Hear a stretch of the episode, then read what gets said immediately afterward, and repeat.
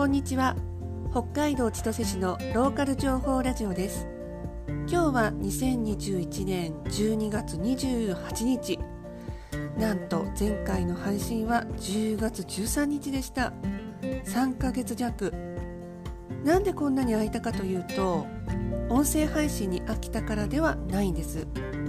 ありがたいことに8月以降お仕事を続けて受注していて音声配信をはじめとする SNS まで手が回らなかったからなんです。こういう話し方してるとすごく儲かってる感じに聞こえるといけないのでお断りしておきますが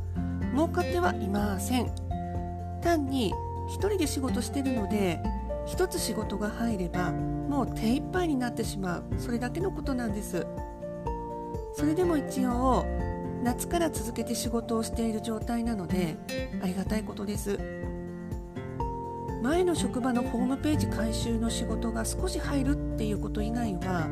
仕事の受注先の当てがない状態で今年からフリーランスを始めたので今の状態で年末を迎えられているのはほっとすることです。ではそんなこんなであっという間に年末なので今回は2021年牛年の振り返りをしたいと思います。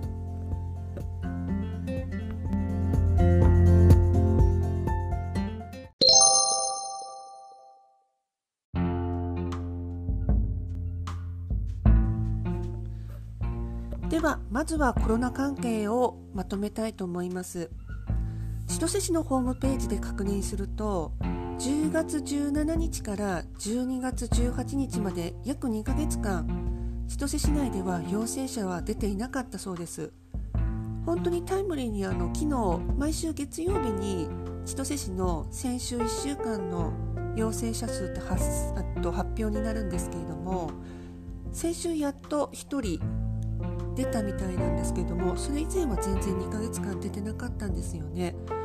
なので秋以降はすごく落ち着いた状況になってたと言っていいんじゃないかと思います。今年のピークは5月のゴールデンウィーク終了後と8月のオリンピック開催時期ですね。その時に1週間あたりの陽性者数も何十人になってダーンと上がってどうなるかなと思ってたんですけれども今落ち着いてるので本当良かったと思ってます。まあオミクロン株とか新しく出てきてるんですけどもね。この年末はどうなるのか。であの仕事自分の影響はというと今年はフリーランスとして仕事をしていたため作業をいつするかのやりくりを自分だけでする感じだったので仕事スタイルにそんなに影響は出なかったですね。私の場合はあの保育園児の子供がいるので子供が保育園に行けなくなるっていうのが一番の影響なんですけれども今年は登園を控えてくださいっていう要請は去年ほどは長期で出てなかったと思います。ちょこっとそのあのすごい増えた時だけあの出たぐらいで出てなかった記憶があります。でも逆にああ今行かせて大丈夫なのかなって自分で考えて自主判断で休ませるかどうかっていうその自主判断をすることがすごく多かったかなと思います。そうですね。その他にはコロナ関係としてはうちは旦那の仕事も一応コロナの影響を受けにくいところだったので旦那もそんなにあの休みがちとかそういうこともなく行ってて自分もフリーランスで子供もそういった感じで保育園にまあまあ行ってたのでなかった方なのかなと思います。観光業とかはやっぱりすごく千歳はあの観光業多いんですよ。千歳あの空港もあるっていうことでレンタカー屋さんとかその他にそういう空港関係の観光産業もあると思うんですけれどもそういうところはやっぱりまだ出てたと思うんですけれどもね。飲食店なんかもちょっとあの街中歩いてたらあれここ前までああったよねお店っていうところがちょっと閉まっちゃってたりとかそういうのはあったのでもうできれば今年ねこのちょっと落ち着いた感じになってるんですけれどもこれが続いてなくなればいいなって思ってます。で次は家庭内の出来事に行きます。家庭内で一番のトピックスは9月に子供が骨折しましてそれが一番大きかったですね。で骨折したらどうなるかっていうとあのうちの子供の骨折の場合はあのちょっとずれた複雑骨折とかだったらまたひどいと思うんですけれどもちょっとずれたような折れ方ポッキン折れだったのでポッキン折れって言っていいのかな？だったので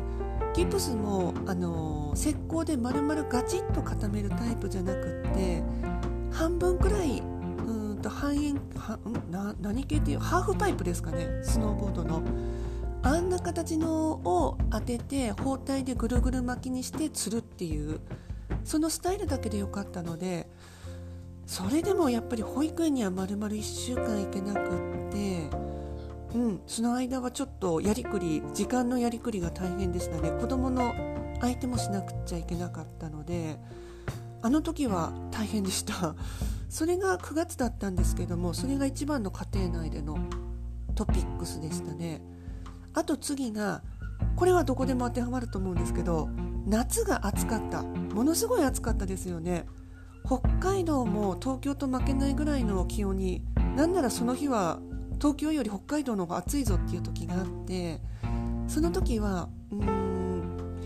うち一応あのエアコンついてたんですよ。あの子供がちっちゃい時にもうつけててそれはあの子供がギャーギャーギャーギャー泣いて周り近所に迷惑かけたらいけないなっていうので早々につけたんですけれどもで周りはまだついてないお家とかあったんですけども今年の夏はもうバンバン周りを見渡せばあここも工事してるここも工事してるっていう感じでみんなエアコンつけてましたね。それぐらい暑かったです。でそんな中でもちょうどあの時期がかぶるんですけども千歳っていちご狩りとブルーベリー狩りができるんですよ。でいちご狩りもちょっと私がフルーツ好きなもので子供もフルーツ狩り好きなようだったので連れ歩いていちご狩りが3回か4回ぐらい行ってでそれ終わったら今度ブルーベリー狩りになるんですけどもブルーベリー狩りも3回か4回行ってるんですよね。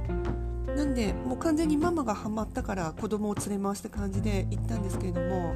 新鮮なフルーツをすごい積んで帰ってこれるのは幸せで すごい楽しかったなって暑かったんですけどね暑かったけど良かったなと思っています。そうですね。まだ振り返ることあるような気がするんですけれどもとりあえず長くなってもなんなんでこんなところで。でも次回は年明けに